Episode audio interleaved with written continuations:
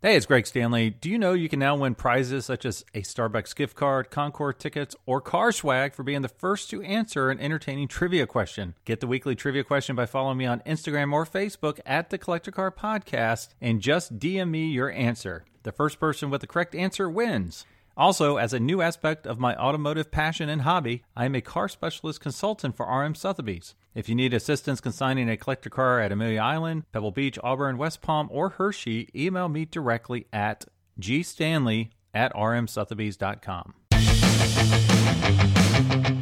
This is the Collector Car Podcast, the home for the auto enthusiast. Join Greg Stanley as he applies over 25 years of insights and analytical experience to the collector car market. He will interview the experts and throw in some fun stuff as well. All right, well, this is Greg at the Collector Car Podcast. Today we got a cool guest, Nick Jaynes. Nick, how you doing today? Very well, thank you, sir. Thanks for having me on. Yeah, now we met through LinkedIn, I think, because uh, I like your articles about the young timer cars and sports car market which is uh, a great magazine. So I always find it interesting, and I can't quite remember how we met. But if you would, could you tell me kind of what you do, not only with Sports Car Market, but also with your main job? Yeah, well, I've been working with Sports Car Market, gosh, now for maybe only almost a decade. Uh, started doing video work with them a long time ago at the uh, an auction in Portland, and it's uh, sort of you know transitioned over the years to taking on uh, covering the the young timer collection, which is is fun. I'm sort of the uh, the on staff uh, millennial opinion on things, but I'm maybe a bit more curmudgeonly than, than uh, more millennials to me. That brings a, a little bit of fun with it. For for the record, that's what I like about your articles. That curmudgeonly comes through, which I like. Thank you. I appreciate that. Sometimes it, I feel like I'm being too much of a downer, but it also is meant to maybe put a little bit of spin of reality or a, a reality check on some of these things. But we can get to that in a minute. And outside of Sports Car Market, uh, I am the uh, director of communications for Overland Expo, which is uh, America's leading uh, event series for overlanding, off-roading, camping, all those good things. Yeah, if you would talk about talk about that a little bit, like what is that exactly? I mean, I know that's a huge thing right now with people jumping in their trucks that are all, you know, kitted out the right way to, you know, kind of go off into the woods, right? Yeah, yeah. I mean, you know, originally overlanding, you know, originated in, you know, um, Africa uh, and Australia. Guys that jump in their uh, Land Rovers typically transition to a lot of Toyotas, but you know, drive across. Uh, the outback or, or the bush for two weeks. And the whole idea is about um, overlanding is the adventure and the journey itself is the point and not necessarily the location or, you know, where you're going to the destination. Um, and that's sort of come to America and um, in, a, in a fun way. Obviously, we have a lot of great public lands. It's not always quite legal for people to drive it across, but that doesn't mean there's not a lot of great um, wilderness for families to explore. And that's really where it's uh, transitioned, going from a bunch of hardened Aussie uh, bogans wheeling in the in the desert to families getting together in their jeeps, um, in their Land Rovers, and you know, exploring America's uh, natural beauty and being self-sufficient along the way. You know, you bring food, you know, fuel, water, all those things you'd expect on an African safari, but doing it across Colorado with your family. Um, and you know the I think it's it's really growing and blowing up right now in a good way. So I'm I'm excited to be a part of that team and uh, expose more people to um, overlanding and off-roading in a fun family way. Now, do you have your own overland adventure you can share with us? Oh gosh, I'm always going on some, you know, because it's part it's my job and my hobby, right? So I've got a Jeep Gladiator uh, pickup that I've built up for overlanding, and I was just actually out in uh, uh, Eastern Oregon for a week uh, with my buddy a few weeks ago. Um, hit the John Day um, Fossil Bed National Monument, also uh, Painted Hills National Monument out there, and uh, lots of beautiful land in between. So yeah, always doing something. Oh, that's awesome! Wow, yeah, that's that's uh that's really cool. Awesome. Well, cool. Well, now you mentioned the Jeep in your garage. Anything else in your garage? Not at the moment, but uh, and I actually write about this for a new uh, the new edition of American Car Collector uh, coming out. I think in June that uh, I've got my eye on a Corvette C4. Uh, I think that's sort of an, an underloved uh, Corvette generation, and I'm, I'm keen to put one in my driveway because you can get some really killer deals on them for under ten thousand bucks. So that's what I've got my eye on next. I would have to agree with you. I love the C4s, especially the later C4s. Now Oh, I don't yeah. know the you know the special edition. I know they had like a teal one that was a special edition. They had a white with a red interior and had the white wheels with it as well. And then obviously you had the Grand Sport, which was what the last year of the C4s maybe. Yep, yep. Yeah, you can get a fun a non a non Grand Sport '96 because it's OBD two. I think that's the sweet spot. And uh, you know, obviously, it was a short know, model year because C5 came out that fall, but. Uh, those are winners if you can find them. Now, so which one are you specifically looking for? You know, I'm not actually married to a 96, although I do love OBD2. It takes a lot of the fear out of uh, sports car ownership. But um, you Now, know, for our what I- listeners and myself, what is OBD2? Uh, OBD2 is the computer control system where you can plug in uh, a reader and uh, diagnose uh, problems, and the car serves them up to you through a, a check engine code system, rather than trying to guess your way through what's going on with your car. So was that the first one? Was 86ish? Uh, 96 is the so yeah, yeah 96 is when the federal government demanded all new cars have OBD2 going forward. So that makes that a little bit of an easier vehicle to own in terms of not guessing and throwing parts at maintenance, right? Yeah, ironically, I bought my first reader this week for my uh, Mm. 99 996. I was like, Okay, engine nice. engine light, that's not good. Let me plug it in. Code 306. Okay, I got to change the uh, the coil on the six cylinder.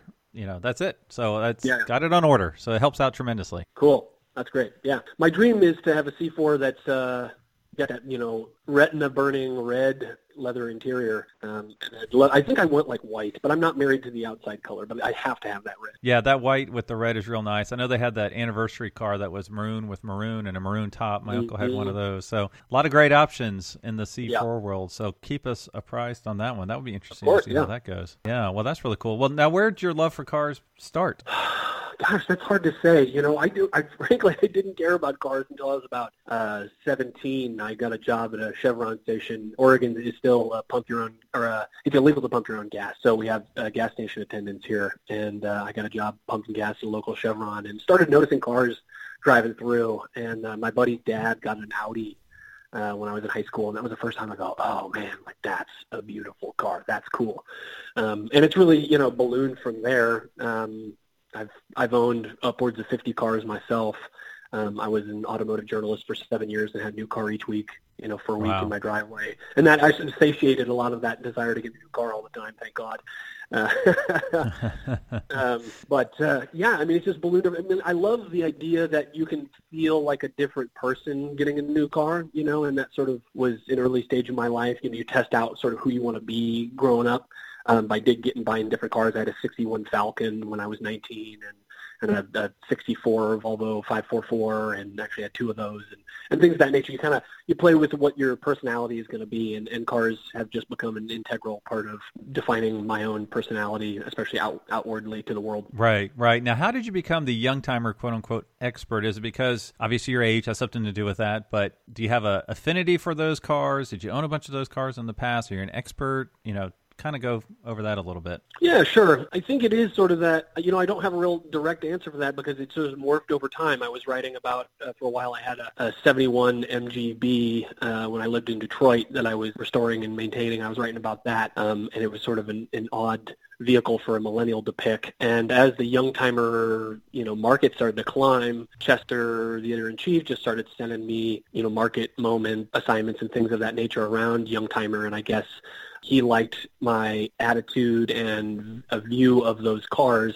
I'm not all bought in on the intrinsic value of those vehicles, especially when we see $176,000, you know, uh, twin turbo Targa um, Supras crossing the line. I'm I'm skeptical of that sort of value. Um, so I think I'm not just a cheerleader. I'm not rah rah about the up and coming uh, 80s 90s market.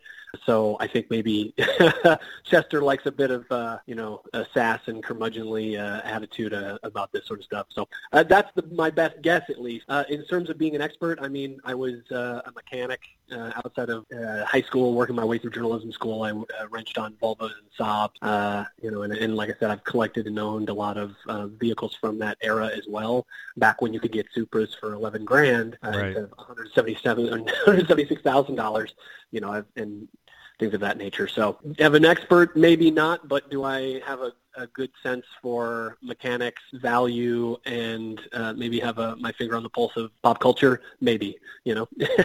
Well, I'd call you an expert. Now, can you tell us where did the Youngtimer name come from? Um, I think it was RM Auctions or RM Auction Sotheby's who originally coined it uh, last year, maybe the year before. It's it's you know it's all a blur, honestly, because when you see these vehicles that again were worth twelve thousand dollars uh, eight years ago, going for close to two hundred k or more, it, it all becomes a blur. But I think there was a big collection that came out of France um, that someone dubbed the Youngtimer collection because it was mostly vehicles from the 80s and 90s. Um, so I think, and frankly, I don't love Youngtimer. I think it's sort of a lazy moniker. Uh, I wish someone would remake it, but I think it's got its talons now in the market, and it's too late. But I really wish there were a better word for it. Yeah, and it was that I think 2017. It was the one with 140 Youngtimers cars, and I remember hearing that. Yeah. I'm like, I don't know if that's going to stick, and boy, it, it sure has so far. so, yeah, yeah, yeah, yeah. Wow. I mean, Radwood, I think, is a better, you know, term, and especially with that movement, it's got so much popularity. I'd love to see that get, you know, uh, hoisted or foisted upon that, but I doubt it'll happen. Yeah, yeah, and actually, I just had a my previous guest, or one of my previous guests, was Rick Schmidt from National Parts Depot, and he mentioned, you know, he has a 200 and I don't know, 14 car collection. A lot of them go into the 90s, and he just didn't think there was a market for aftermarket parts for a lot of these cars because uh, they last so long. First off, the parts last so long, but then they're also when they're very they're so complex, you know, and it's hard for someone in his garage to wrench on them. And uh, kind of the same feeling, like this, he he didn't think that you know he thought it would cap out sooner than later, just because of the uh, feasibility to work on it in your garage. Which is Yeah. why a lot of the cars from the '60s were so popular because you could actually work on them. So, well, now what trends are you seeing in y- in the young timers marketplace? Hmm. It seems like um, the 80s uh, BMWs are are even going up. We just saw an auction of an 88 uh, BMW uh, uh, 535i go for 38 grand uh, in Utah uh, a couple weeks ago. Um, and of course, all, any of the Alpinas uh, from that era are is, and, and, and M cars from that era are going up. But to see just an, a 535i start kissing uh, 40 grand to me is, is crazy. And, and obviously, the Japanese uh, sports cars from that era are now becoming their worth their weight in gold. Uh, Nissans are are um, being are retarded a little bit in in the growth, but certainly Toyotas are experiencing a huge bump right now. And I think a lot of that is tied to um, obviously the popularity of uh, Fast and Furious and putting those at the top of you know millennials' brains. And now that they've got some money, they're turning their their fortunes to that that generation. Right, right. Now, how would you define young timers? Would it be because it kind of it does overlap into JDM world? Would you say I don't know, 80, 79 to ninety six, something like that? Yeah, I guess you could go back to that, you know, the early first gen Supras and some of the early, you know, or late RX-7. But I would probably, you know, my brain is sounding maybe 82 is probably a good starting point, and and and up to what maybe 98, um, maybe less, maybe 96. Um, I guess you could push into the early 2000s if you really wanted to. But yeah, I'd say 82 to late 90s. Right, right. Because I know like the Acura NSX that falls in both categories. I mean, it could be a Mhm. JDM. Well, it depends on if it, it came from Japan or not. But Right, you know, right. there's a lot of Asian cars in the young timers movement. Correct? hmm Yeah, yeah, and I think it really goes back to that the, the longevity too, because or and a lot of the build quality. I mean, it, that's what's shocking to me is again like a C4 from that same generation is you know not going up, but uh, an RX car is, and what that's all about, I don't know. Um, frankly, I'd rather own a Chevy every day of the week with a pushrod V8 than you know a twin turbo V6 from Japan. Not least because I'm six foot five and can barely fit in a Supra, but uh, just for parts availability and and things of that nature. I don't know, but people have different Wow. tastes. Yeah, that's interesting. So you you kind of threw me a curveball there because I was thinking, all right, young timer expert, probably Mercedes, BMWs, Audis are your wheelhouse, but you're throwing Corvettes at me. So, what is your dream young timer's car? Oh, Oh, I mean, I guess because they are top of mind right now, um, I do. I mean, uh, yeah, uh, uh maybe a, a first gen, you know, an E28 M5 would be would be right there. I think that to me that's a sweet spot um, because you know it's got the, the the holdover S38 M1 engine, but it's four doors, so it's kind of nerdy. But then it's got that amazing um, E28 chassis, and you can you know row the gears in it, and it looks as good standing still as it does at 130. I think. But it, again, one of the things that I always I, I hammer on, and you kind of have to if you're into the young timer thing, because these kind of cars, except you know until you get to Camaro or or you know Fox Body Mustang, a lot of these cars are kind of nerdy. I mean, let's be honest. It, it took a bunch of Japanese nerds to come up with the R32 uh, GTR, right? So and I, that's what I kind of like about the the nerdiness of some of those those Beamers, especially M cars from that era. They've got a bit of family utility, about a bit of nerdiness, but they're also got a little bit of a touch of evil to them. I think. Yeah, that's really funny you said that because I've been trying to quantify young timers, what's in a young timers category, and I'm like, are 911s young timers? And by the the date range, yeah, they are. But then I think, well, the young timers are more 928s, you know, 944 turbos, you know, or the the yeah. Mercedes station wagons. You know, it's kind of a still being defined. I think. Yeah. Yeah, there is no great rhyme or reason to your point. Yeah, I mean it can be old family saloons and wagons uh, that are you know with big engines, or it can be you know um, really calculating Japanese sports cars, um, and then they leave some American muscle out of it and Jap- or, and, and, and Porsches too but I guess the Lifka cult is its its own thing now. Yeah. Now, if you were to say, "Hey, I, I'll give you hundred thousand dollars to buy some young timer cars," what would you buy as an investment? Ones you think are going up in value based on the movement? Mm, if you can still find an Audi Quattro that's not that someone hasn't overly valued, I think that is a good one um, because I think a lot of people are again turning towards Toyota and BMW and, and overlooking some of the uh, outliers. Gosh, I, I don't. Do they even fall? It. I mean, I think some of the the 80s and 90s Alfas are pretty cool, and I feel like those are getting overlooked a little bit. Um, but again, they're so breaky that I don't blame anyone for for overlooking them.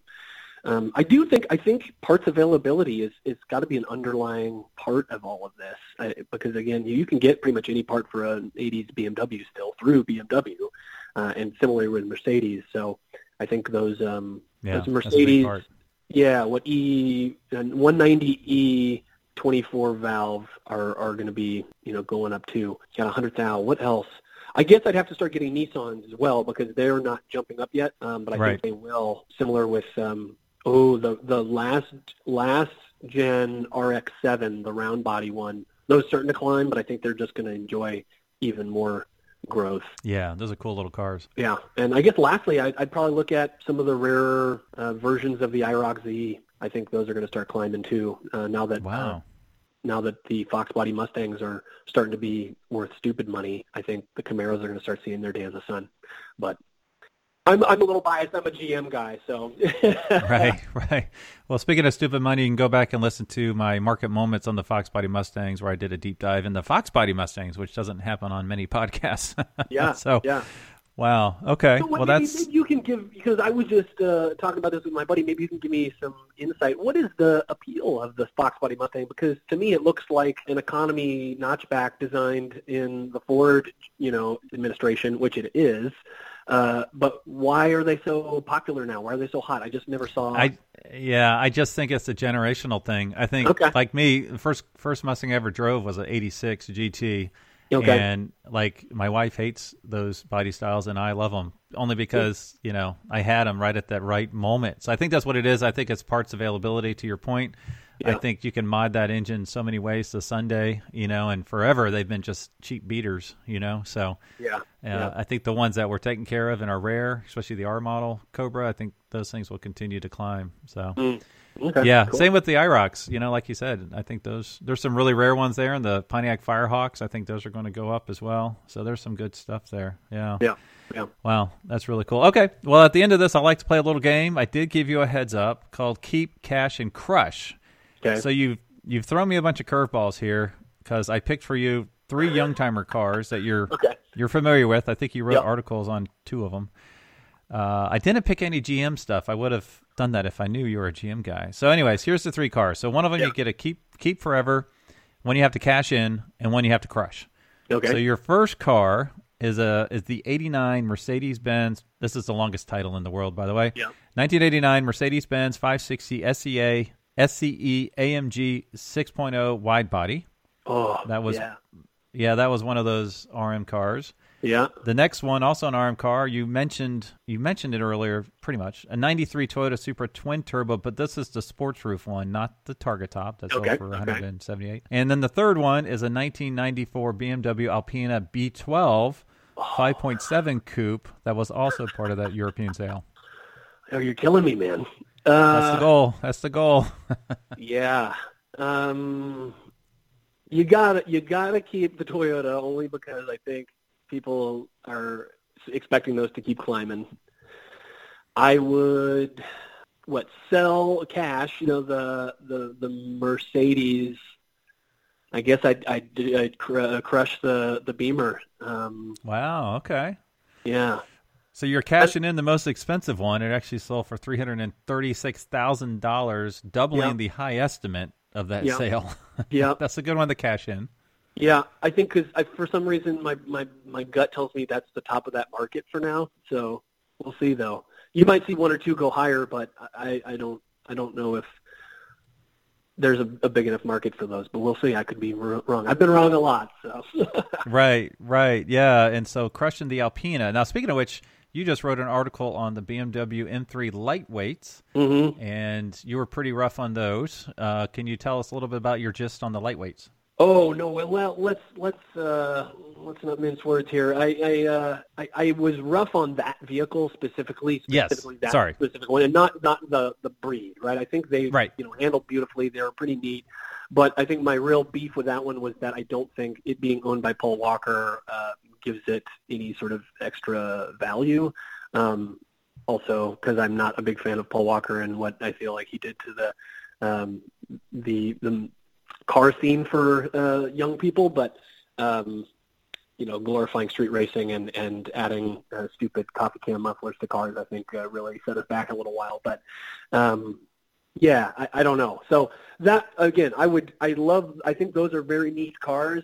But is it worth that kind of money, especially one just because you know a famous person sat in it and it numbered in amongst his collection? No, it's, you know, it's, I think you and I were talking about it offline that, that what that one was wrecked and, and things of that nature. So, um, Right. It was a, I think it was a 4,000 mile example, but and Yeah. it sold for over 300 grand, which is Yeah. crazy, but it Right. turns out it had been wrecked on a track or something. So, yeah, yeah, just really crazy math going on there in my head. So, yeah, yeah. Well, cool. Well, thank you so for that one. yeah, yeah. Well, thank you for your time today. What's the best way for our listeners to learn more about you and the stuff you're doing? Yeah, well, my Instagram is you know at Nick Jaynes, pretty easy, um, and uh, you can follow along what I'm doing there. If you want to check out Overland Expo, it's just overlandexpo.com. Um, we have uh, rescheduled our uh, West event, which is typically in May. Obviously, we have pushed that to late uh, late July for obvious reasons, uh, and then we have one in August in um, Colorado, and then one in East in uh, October in Virginia. So um, hopefully folks will find some interest and, and come out to that because there's room to love cars outside of just sports cars. So That's awesome, man. Yeah, Thanks. yeah. Thanks for your time today, Nick. cheers. Thank you, sir. Thanks for listening to the Collector Car Podcast. Don't forget to give us a nice rating on iTunes and be sure to follow us on Instagram and everywhere else at the Collector Car Podcast.